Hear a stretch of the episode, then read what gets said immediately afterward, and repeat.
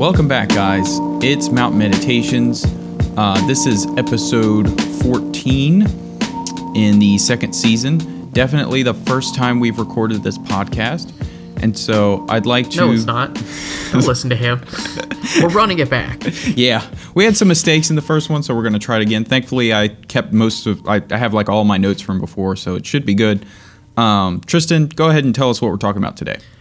All right. We're going to run back open borders immigration policies versus closed borders immigration policies. Yes. Referring specifically to the United States because that's the only relevant country in the world.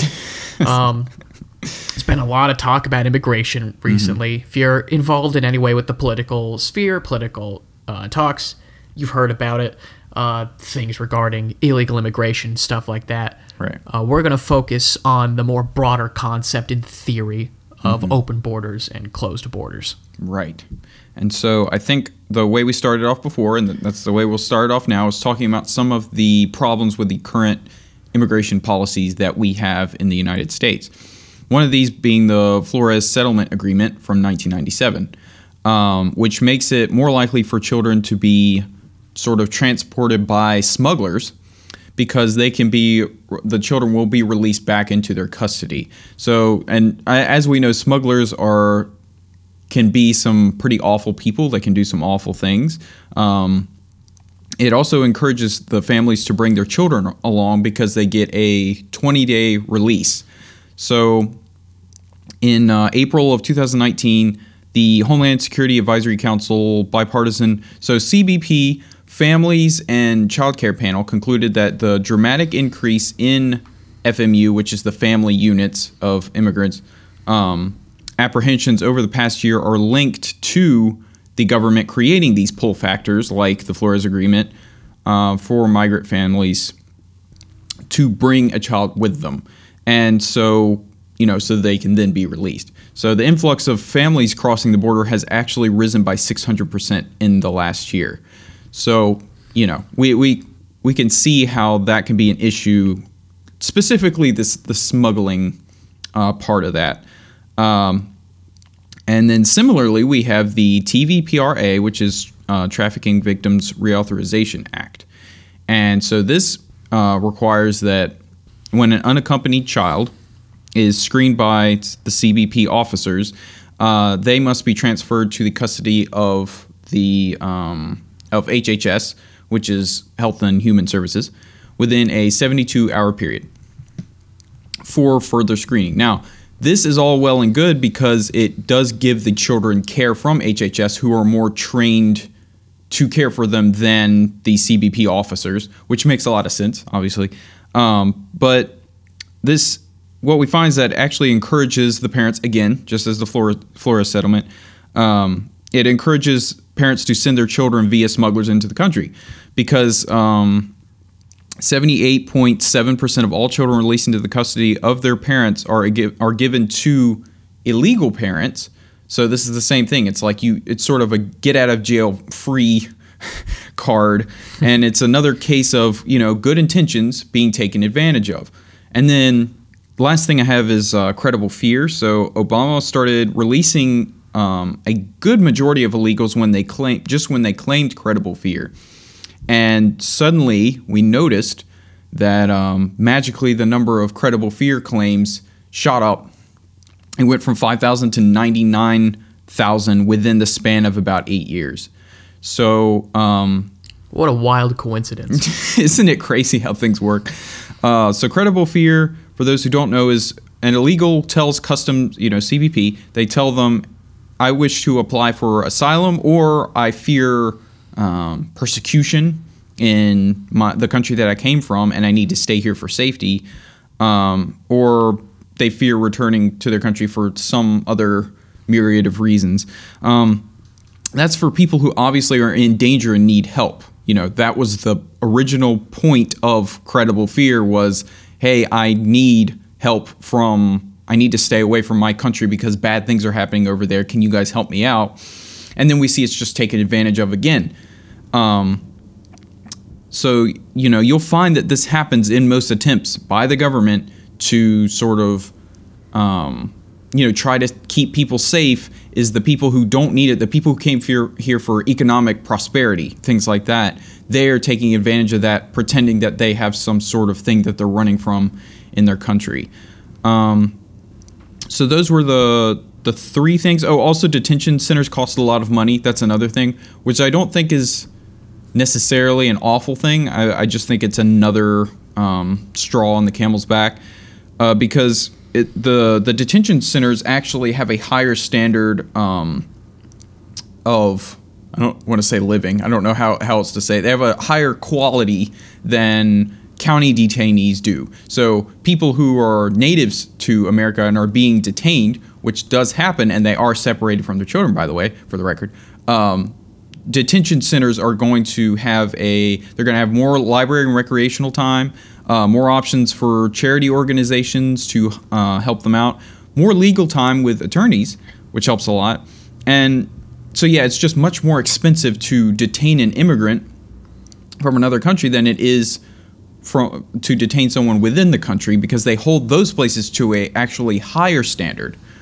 So, yeah, those are my three or four instances of the system being a little bit broken, things that need to be fixed. All right. Yeah, chime in. So I'm going to jump in here and I'm going to talk about the children, because boy, do I hate them.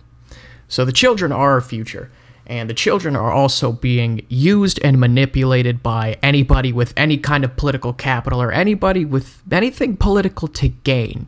You probably noticed this if you've been watching the news media.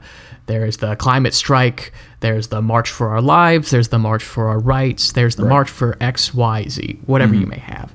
But specifically, I want to talk about the children being held in ICE detention centers in the southern parts of the country.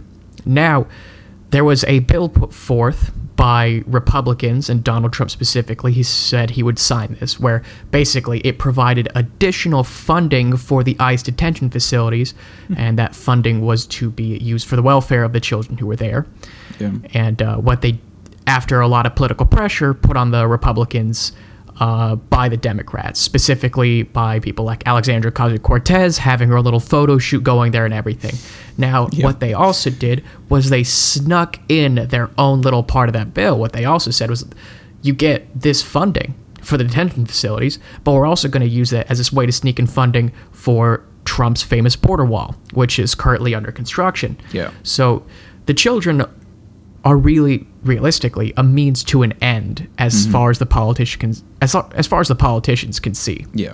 As far as the Republicans can see, they can use the idea that the children need to be taken care of by the state to fund a wall so that they can get what they want, which would be a wall, which would be seen as like a victory for their constituents. That way they get a few extra votes come around next election year. Now, for the Democrats, it's no secret why Democrats like a lot of immigration or like the illegal aliens coming in. It's because they vote for Democrats. Yeah. If illegal aliens overwhelmingly voted for Republicans, Republicans would be down to tear down the wall tomorrow. Sure. Don't get it confused. Yeah. This is just about votes. Now, the third people that are using the children are the actual cartels. Y'all mind if I blame the government real quick again? So, the three big things that the cartel deals with are guns, drugs, and women. That refers to illegal non-NFA firearms that they smuggle across the border, usually given to them by Eric Holder and the Alcohol, Tobacco, and Firearms Fatal Bureaucracy. Narcotics and psychedelics, usually like Mexican black tar heroin, is really famous because it got a card in Cards Against Humanity, and it sounds really scary. And finally, women. Now, there's a lot of human trafficking going down with regards to the border. And that's because the state has specifically created a financial incentive for that sort of thing. And they have used the children as another bargaining chip. And I can explain that. As Chris talked about with things like the Flores Settlement, children are an extremely valuable commodity when you're crossing the border. Suddenly, you have this one little token. It's like, hey, I got a 12-year-old. You got to let me sell this heroin. You know? Isn't that how it works? Not exactly, but functionally, that's what it can be used as. The children are being utilized and manipulated by the megalomaniacal psychopaths that inhabit the federal government, shocking absolutely nobody that's paying attention. Now, the children, of course, are our future, unless we stop them now, as Homer Simpson once said. The children are being utilized and manipulated by the state. Mm-hmm. And that flows into the overall narrative of open borders versus closed borders, because the idea is that, okay, if the borders were open, this would never happen. There wouldn't be a financial incentive because there would be a black market for it. There would be a financial incentive, but it wouldn't be anywhere near as dangerous. Kind of like how prohibition, before prohibition, Americans' alcoholic beverage of choice was beer. Mm-hmm. During prohibition, it was hard liquor, stuff like that.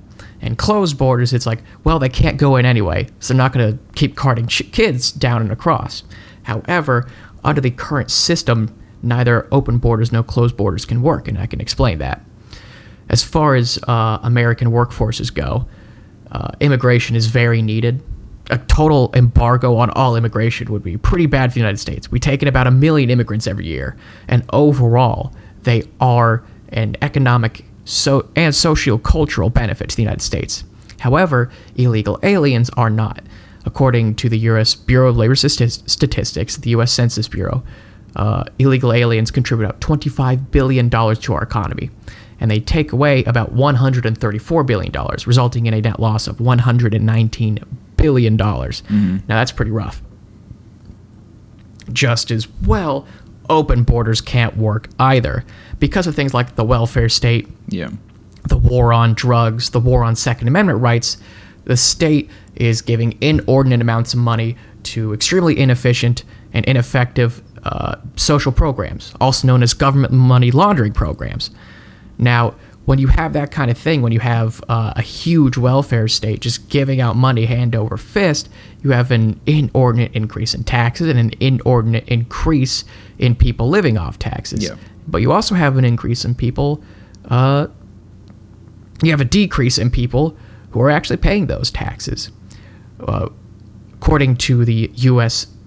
Bureau of Labor Statistics, the top 10% of all earners in the United States earn about or contribute about 70-ish percent total tax revenue. And the top 10% of earners, and the top 1% of earners, contribute about 45% of all tax revenue.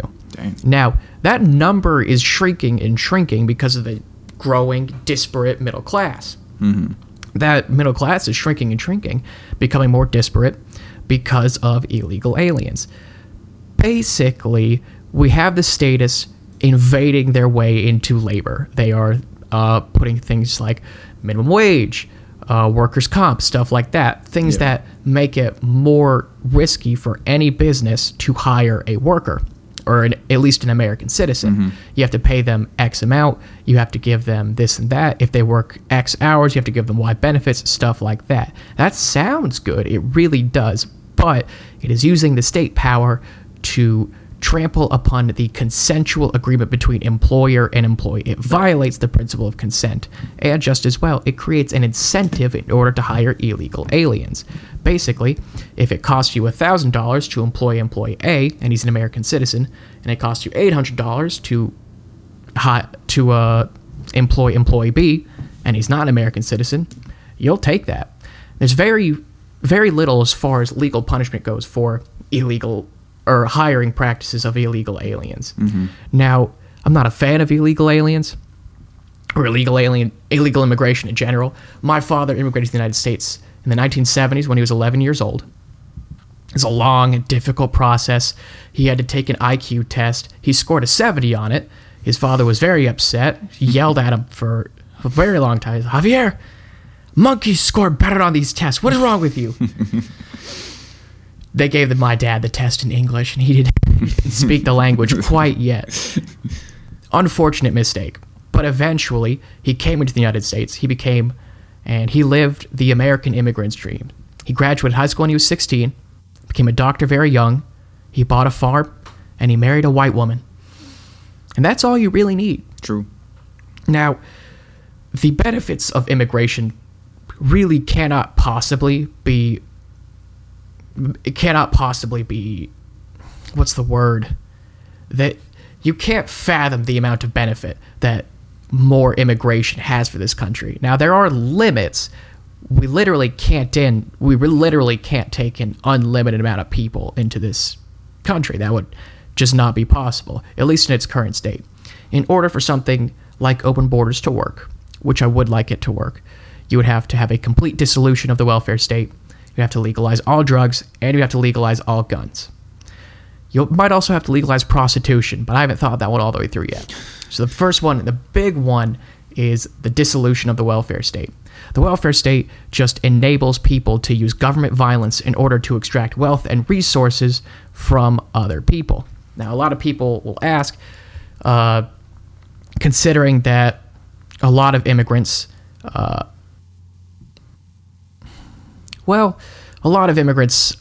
example, immigrants from Latin American countries have a conservative social leaning. They're generally Catholic, and they're generally more conservative socially. Why do they continuously vote for status in the Democratic Party? And that's pretty easy. There's a comic on an anarcho-capitalist forum that I frequent that talks about it pretty easily. A bunch of people come into the United States, and a guy in a top hat, he says, "Welcome, my Latino amigos. Let me teach you about the wonders of free market capitalism.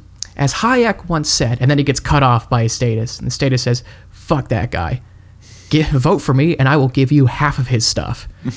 It's pretty easy. These are people trying to make a new life, and it's really easy to make a better new life for yourself if you can just steal somebody else's money, especially when they have too much of it or they have enough for you. Mm-hmm. It is the beautiful lie of statism that the government can take from the people that you don't like, give to you, and everything's going to be okay. Mm. It's not how it works. With an increase, with a welfare state that's as big and perverse and corrupt as the United States, there's going to be an overwhelming amount of economic migrants, people or immigrants that come in specifically for the benefits. Right. And that will flood the welfare state more than it already is. Yeah. At its current state, the welfare state in the United States is completely unsustainable. Mm-hmm. We're already like $22 trillion in debt, and a lot of people talk about military spending, but defense discretionary spending, along with other military spending, only makes up like 20-ish% of the national budget. Mm-hmm. And at least we get something out of that. I mean, having America be the big boy in the world, I mean, you better be glad it's not Russia or China. Yeah. Having America be the big boy is pretty useful. Mm-hmm. But when you look at things like Medicare and Medicaid, both of them costing like an additional 20%, it's an overwhelming amount of just benefits and handouts from the state, taking from people and giving to others. It's status violence used to extract wealth from others. It's buying votes. It's vote for us and we'll give you his stuff. Mm-hmm. Now, legalizing guns and drugs, like I talked about, Eric Holder used the ATF to sell guns via the Fast and Furious scandal to Mexican cartels. Don't forget about that. You can reduce the financial incentive for cartels to run guns by just selling them here. Why would I need to buy an assault rifle from the cartel when I can buy it from my local gun shop? Mm-hmm. It's that easy. It's that simple. Yeah. And it's the same thing with selling drugs. We know that banning certain substances doesn't work, like the prohibition or the war on drugs. Just end the war on drugs.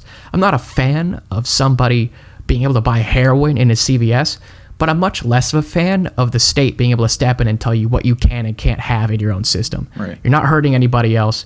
You're only hurting yourself. And if that's what you really want to do, that's what you do. You know, keep it away from children and try not to OD in the street. Mm-hmm. Yep. Those are two good rules, I think. So what Tristan has talked about, I want to expand upon a few of the points he brought up, because I think they're really good points, especially mainly the middle class, because I think it's something we should all be concerned about. And I know people like to think, you know, if we just get rid of the welfare state, you know, maybe open borders could work. And then we look at California and we look at places that have already tried this sort of sanctuary city type system, which are just all over the country. And we realize that we have this 1% that we call, the really rich that are, those are the evil people. Those are the people we should watch out for. But as we talked about before, most of the people coming here are going to be coming here for economic reasons, because America has a great economy. And I like to quote Yuval Harari, who wrote, I think it was 21 Lessons for the 21st Century. I think that's what it was. Really good book. You guys should check it out. But basically what he said is that people vote with their feet. Everyone wants to come to America. And there's a reason for that. It's because it's a great place to live. And even though most people won't admit that. So when we look at the statistics of illegal immigrants, we see that only 1/2 of them made it through high school. And then when we look at the legal ones, we see that one third of them didn't finish high school. So we see that, in terms of illegal versus legal, we can see that there's a sort of disparity there. And so what we'll find from this is that we're seeing this giant influx of the poor coming into the country. This is, we aren't, unless people are flying over from other countries like China who are able to afford the transportation to get here. Those people usually are bringing wealth and economic skills to our country. But what we're going to see mostly from the people, sort of below us, is that a lot of them are poor and a lot of them are lower educated. So going back to the middle class is going to get smaller 100% because of that. So, and these are the people who are going to, as Tristan pointed out, have voting power. And of course, this goes right back to the Democrats who... most of their policies are sort of pandering towards the very lower class people, things like raising the $15 minimum wage, things like, not raising, but going to a $15 minimum wage, things that would actually hurt the poor, but the poor don't really realize it because they... Why don't we just have a $1 million minimum wage? See, then we can all be millionaires. I would agree with that. Yeah, sure. And I want to be a millionaire. Who wants to be a millionaire? That's a game show. So Tucker Carlson, I like to quote him a lot, but he has pointed out in his book Ship of Fools that the middle class is quickly becoming forgotten in the United States because we like to think that we have a sort of checks and balances system in every part of the country. So we sort of even out. We talked in the last podcast, rich versus poor. We like to have a sort of gradient going on, but instead, what we're seeing is more of a stark impasse between rich and poor, which is not a good thing.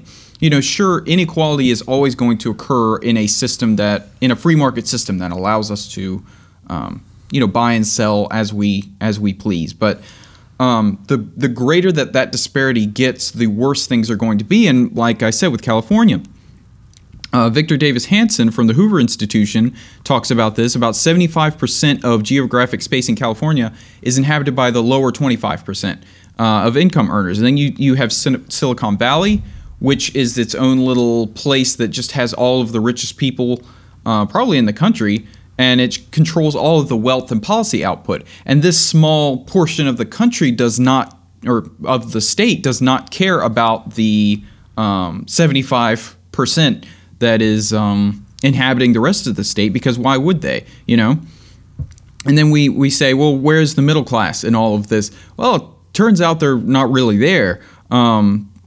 Due to all the virtue signaling when we talk about raising taxes, although Tristan pointed out that a lot of the 1% and the top 10% of earners are contributing a lot to taxes, we do see that the middle class is the one that hurts the most because they don't have the extra funds to give up, in terms of, having a, what's it called? When you have disposable income? That's the word. Okay. Yeah, disposable income. Yeah, so I'm with you. You're 100% right here, Chris. Yeah. So the beauty of, we have this influx of immigrants, as I said before, through an open border, we would get a growing lower class there, washing out the voting power of the middle class, becoming even further misrepresented in voting power. And then the rich politicians would just say, hey, we need to tax more. And the people of lower income are going to be like, heck yeah, I would love to have some money, thank you. And then the middle class is going to be like, peace, I guess I'm moving down on the food chain here. And then the gap just keeps getting wider just by the second between rich and poor. So in addition to abolishing the welfare state, we'd have to abolish any sort of socialist system at all in the country. All right. Run it. And I know a lot of you are for that, but I believe that it's just not realistic. You know, we can, it's sort of a wet dream for libertarians, but I don't think we can actually achieve this, especially since the welfare state has become so prominent and has made people so reliant on the government that taking it away would would have some real... I didn't tell you about my wet dream. How did you know that? Have some real repercussions. So you spying on me? When they said Big Brother is watching, I didn't think they meant you. But so here's what I talk about. In order for this to work, in order for open borders to work, I sort of compared to the UBI statement I made in the Andrew Yang podcast that a lot of you hate and yelled at us for. Could it work? Hey, put his name in the title again. Yeah, I'll just put it. Andrew Yang, open borders. Could it work? Yes, I think so. But make the title Andrew Yang in the title. That would be funny. And just a picture of him as the thumbnail. Yeah. So could it work? Yes, in some grandiose theory. But in order for it to work, we'd literally have to change the entirety of the rest of the system to accommodate this process. So all these things are great in theory and sound wholesome, very idealistic, but cause more problems than they'd solve. And so let's think about it. Are open borders and closed borders, is this a moral issue? And we find that 100%, yes, it is. You know, people try to demonize those who want closed borders. First of all, they say that they don't work, which is entirely untrue. And I will go and talk about all of the reasons that borders actually do work and all of the systems, not in America, that actually have worked out and that people don't seem to acknowledge, including your favorite country, Canada. But moving on from that, is it moral to let as many people as we can into a broken system that they can take advantage of? And on that side, it's no. Of course that's not a moral thing to do. It's not a moral thing to take advantage of a system. So where do we go from here? So we say, going off of morals, one thing I wanted to bring up, and yes, this sort of gets into the... Some people will call this racist, and I want to bring up maybe I shouldn't be talking about this, but I want to bring up a Article 35A of the Constitution of India. It's making sure that non-residents cannot move into Kashmir. You would have to get full residency to get all of the benefits of living in Kashmir. And so this article recently has been repealed, and talking about, you know, let's let everyone into, and they were talking about like the Hindus who would come in and sort of, a lot of leftist media I was surprised at, but I guess not really surprised, like Vox and the New York Times, these media outlets were sort of talking about how this would promote an ethnic cleansing and of the local populations and would destroy their national identity. And so you start to think of yourself, why is this okay for other countries to have a sort of national identity, sort of let's preserve the culture that we do have. America does have a culture. A lot of people like to disagree, but you can literally just look at all of the media that we have and see how it's influenced other countries. And I love that. And I think the more that we bring this there's going to be even more disparities between just the people I see around me. I moved from Pittsburgh, which is a very white place, let's say, very American place. I moved to a place called Apex, which is, it's a small city, but it has a lot of people of, it has a lot of Indians. It has a lot of, not as many Mexicans, but it does have more black people. And what I've noticed is that there's a big difference. You notice that people tend to segregate themselves. You notice this in lunchrooms. You know, when you went to school. This sounds like dangerous territory, Chris. Now, hang on. Not gonna lie to you. People, well, let's disclaimer, Tristan. The things that I say are not approved by Tristan. So don't hold him to what I'm saying. I'm just saying people do tend to segregate themselves. And I think there's a reason for that. So yeah, I think I heard somebody talk about this. I believe it was segregation de facto versus segregation du jour.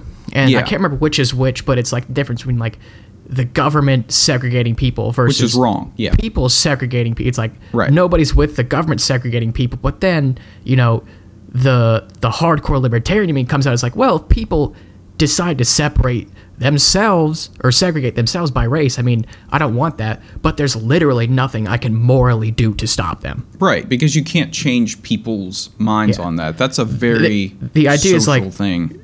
Can you force other people to do something that they don't want to do? Which I usually say, no, that's not chill. Right. Don't do that. Yeah, and we see this in the recent Chelsea Handler documentary where she talks about white privilege. For those of you who know about Chelsea Handler, she actually lives in a very rich neighborhood. She talks about it in the documentary. She saw one black person. She's only seen one black person there, and she waved to them to try to make them feel more welcome. And so her thing is like they treat them. I saw that on Netflix. Yeah. And I just kept scrolling. Yeah, do not watch it. Just move down. They treat them like they're these sort of animals, you know, like they're these children. Like, oh, let's make them feel more welcome. And it's just gross. It's disgusting. So you do have people, especially these rich white people, who are the ones who are advocating for these open border policies. And you'll find that most of them tend to segregate themselves from the people who are coming in.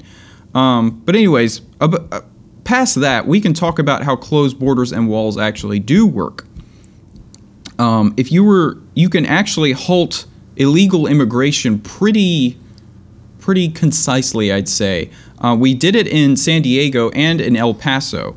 So Sylvester Reyes sent out 400 Border Patrol agents in El Paso, lined them up every 100 yards along the border. It was called Hold the Line. That was the project. And they got a huge, huge drop in the EP sector apprehensions. It was a 72% drop, 286,000 fewer illegal crossings in 1994. So that was the whole point, was to deter them before they even came in, which is what I'm about. I love the idea of, instead of chasing illegals all around the country and doing this catch and release thing that doesn't work and trying to have all these systems, what if we stop the influx before it can occur? And so a person who is armed at the border is going to be a very effective deterrent. We also find that a structure is even easier to maintain than having literal people standing there. We'd also have people there, but they wouldn't be the only guard there. For example, the San Diego method was to have two separate fence structures. I like to compare this to Attack on Titan, where you have one along the outside, the really big one, and then you have one that's a little bit further in on the inside. So in order for them to breach this barrier, they'd have to cross two levels. And is El Chapo the colossal titan? Because he makes tunnels and he gets through the wall. Chapo answer the question, Chris. I haven't watched season 2 of I haven't got through all of season 1 of Attack on Titan yet. I don't well it's all coming together now. I need to change the camera. Hang on a second. Alright, I'll say something. Now, when referring to open immigration policies versus closed immigration policies, we have open immigration policies of, you know, everybody can come in, don't care who, come on in, run it, let's run it. Now it definitely works in theory, and I talk about this specific intellectual conundrum that I have. I've talked about it a couple times on this podcast specifically.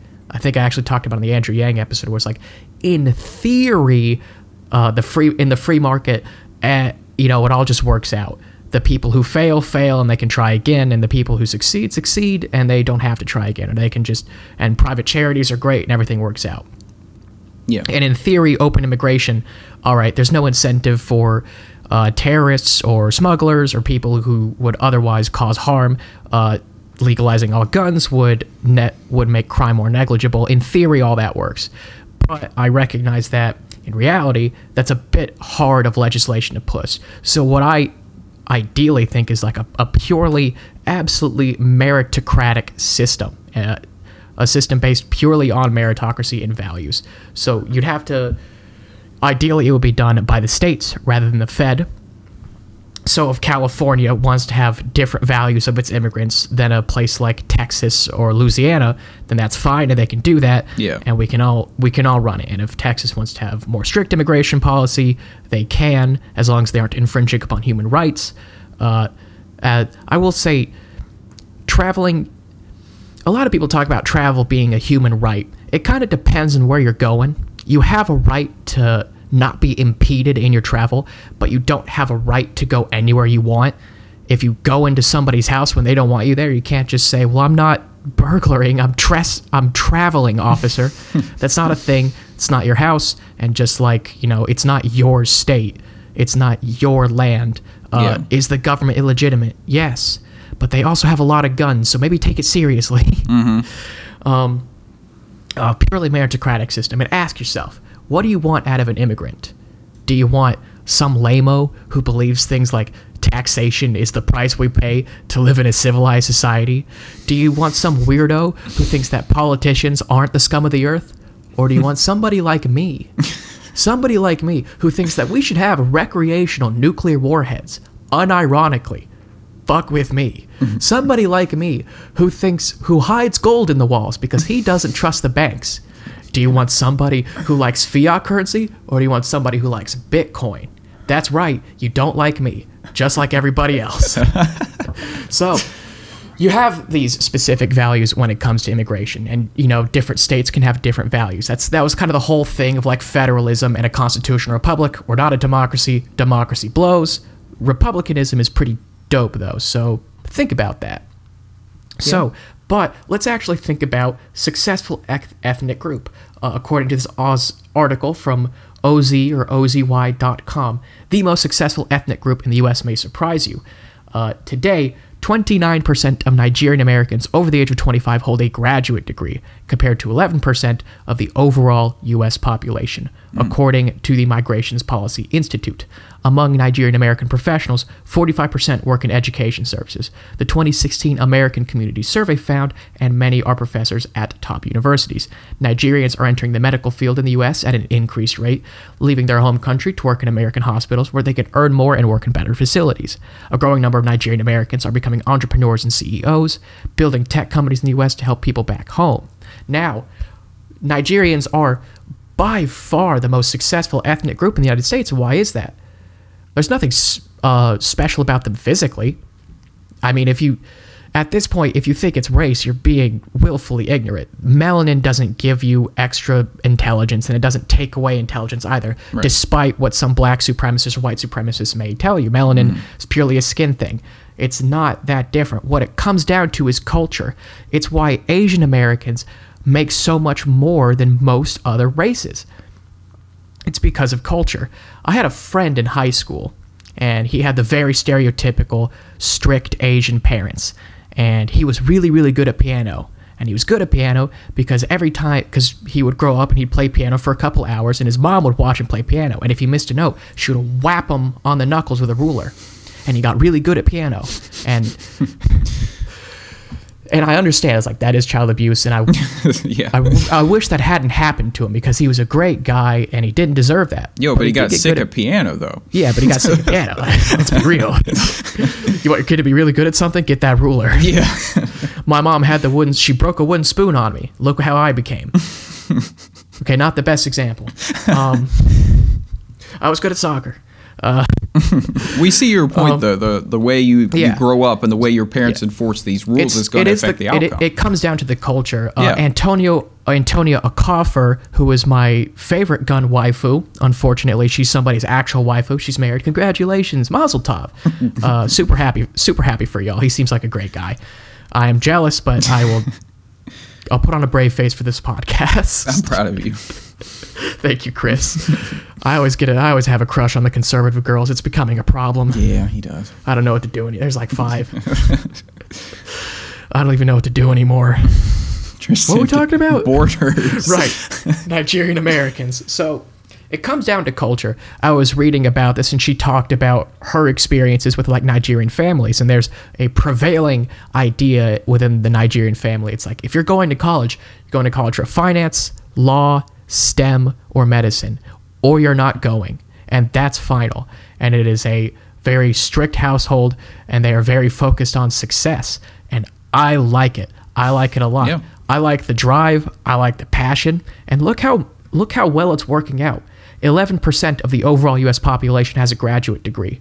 29% of Nigerian Americans do. That's more than double. It's more than one quarter of Nigerian Americans have a graduate degree. Mm-hmm. Put four random Nigerian Americans in a room, and one of them has a graduate degree. You would have to put 10 Americans. You would have to put 11 Americans in a room. One has a graduate degree. Mm-hmm. It's actually nuts. I think I got my math wrong, but yeah, you can understand. Okay. I'm tired. I'm sorry. Math minor, by the way. Yeah, I was gonna say. And when you have this kind of level of drive and passion and expertise and education going into it, America by far has the best colleges in the world, despite the state's best efforts to neuter them. Mm-hmm. When you have that kind of thing, it does more than you could ever imagine for the United States' sociocultural and economic prosperity. Now, you can't...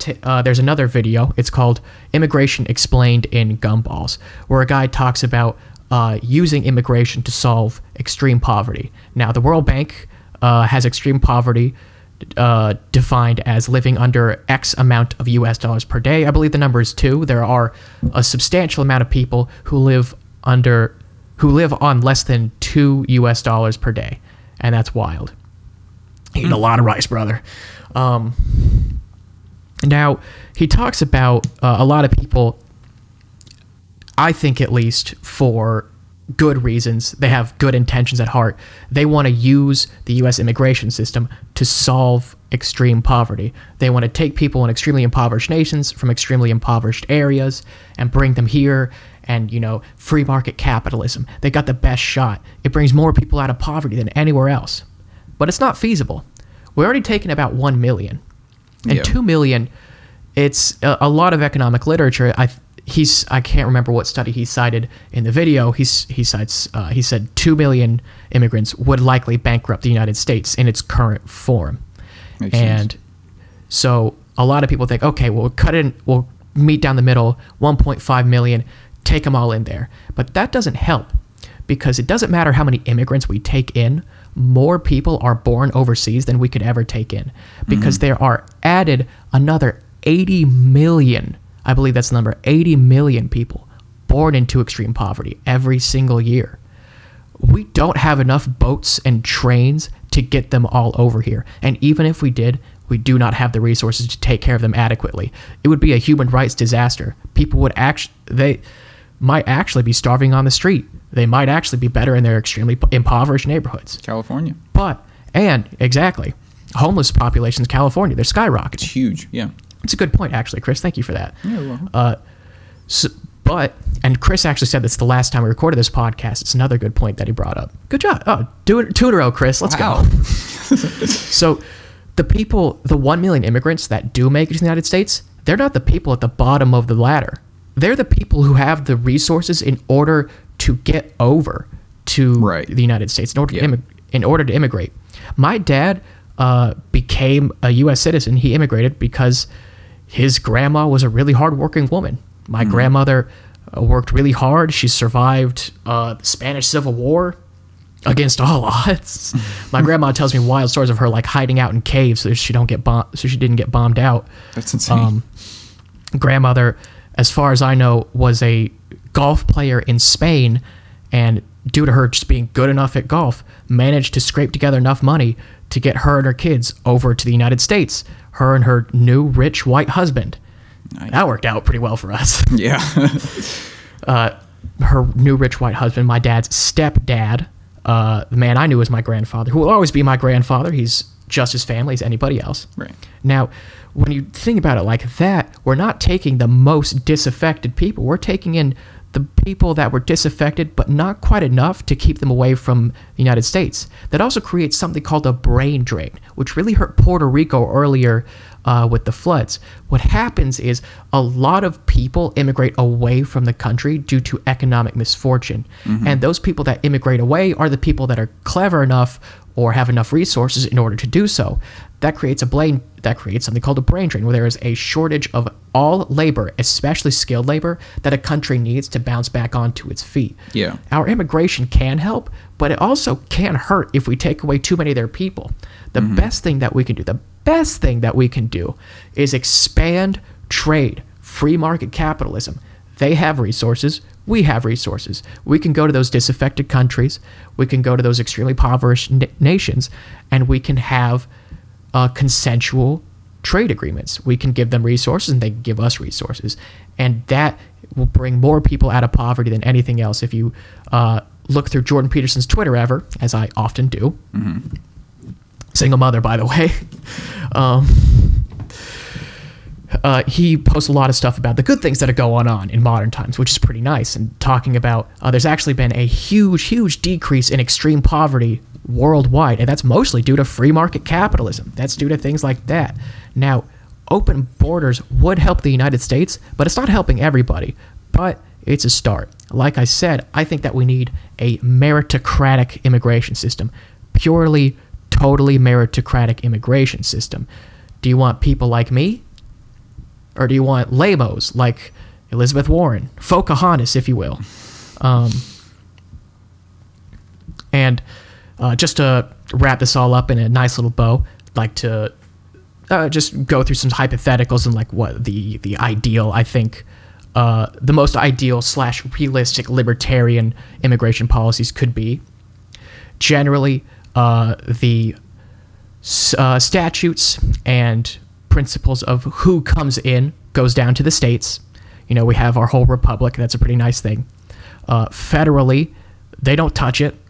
I don't see any logical reason for the federal government to get involved, because it doesn't really cross over state lines that much. Now, it would be done purely meritocratically. Things like the diversity lottery, gone. That just doesn't really help anybody.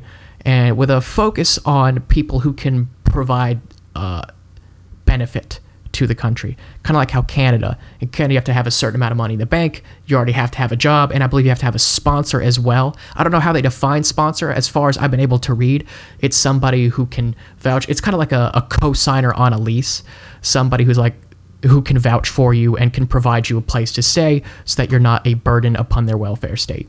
We would need something like that, where you have to be. Excuse me.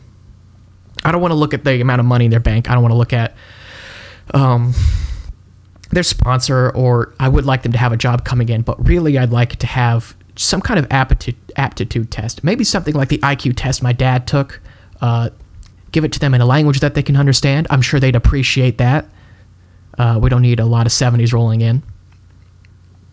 So we need to be able to take in people who can contribute positively. You just need to not come in and be a leech at the end of the day.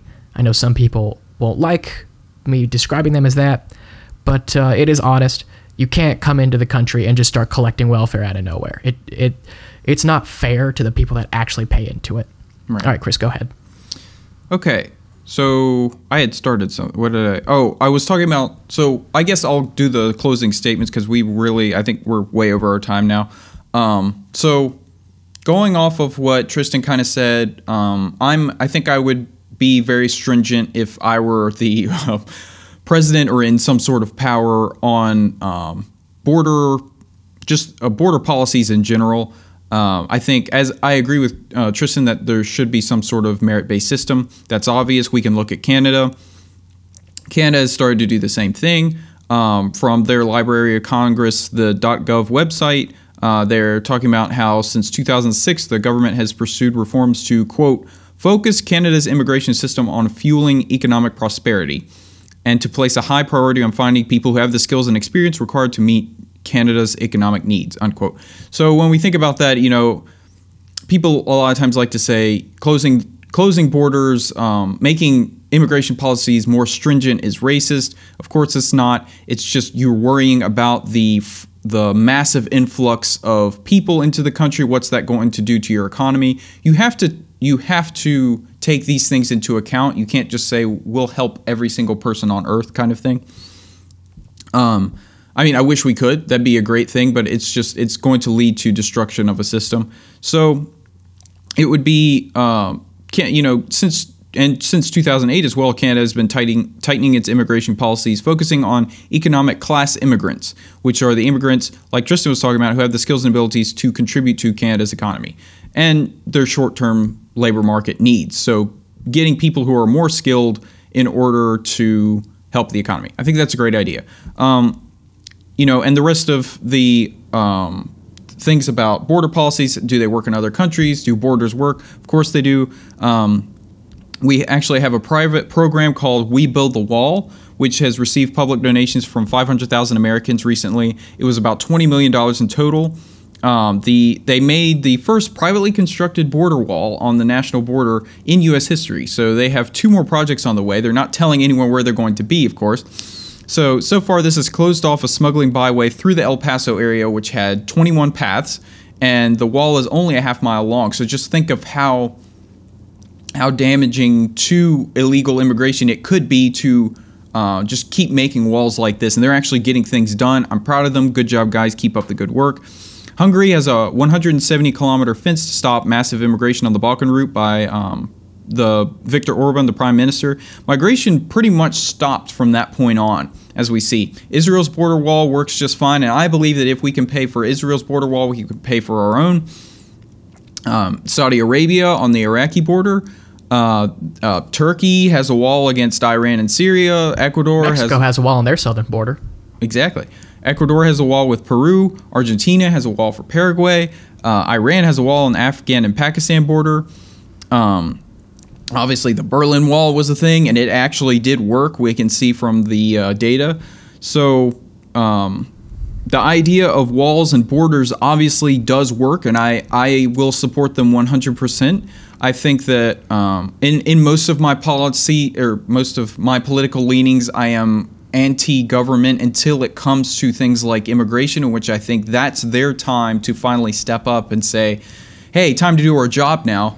Let's keep as many people illegally coming in as we can using resources, and let's try to get the people in who are going to actually help our country, because it's not racist. It's not an awful thing to think of your country and to put your country first. People talk about nationalism as if it's some sort of of course it can go too far. That's obvious. But to talk about it like it's this awful thing that's not helpful to people, I think is... Nationalism doesn't hurt people. The government does. Right.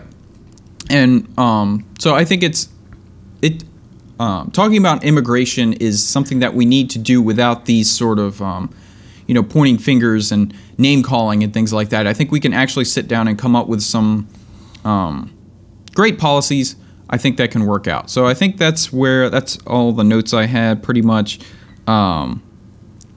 So yeah, could open borders work in some far-off universe, an alternate universe somewhere? Yes, they could work. For the United States, as of the policies we have right now, heck no, there's no way. And so we need to take that into consideration. And that's all we have for today. We'll see you guys. Thanks so much for watching, y'all. Yeah, thanks for listening. If you did listen all the way through, I congratulate you. And please subscribe. If you haven't gone to our YouTube channel, please go to our website, indevstudios.com. Follow our Twitter. Follow our Instagram. Just keep listening, because we really appreciate the support out there. I know we're a smaller podcast, but we're trying to ramp up our quality. We're just trying to get better every time. So thanks so much, everybody. Goodbye. Bye-bye.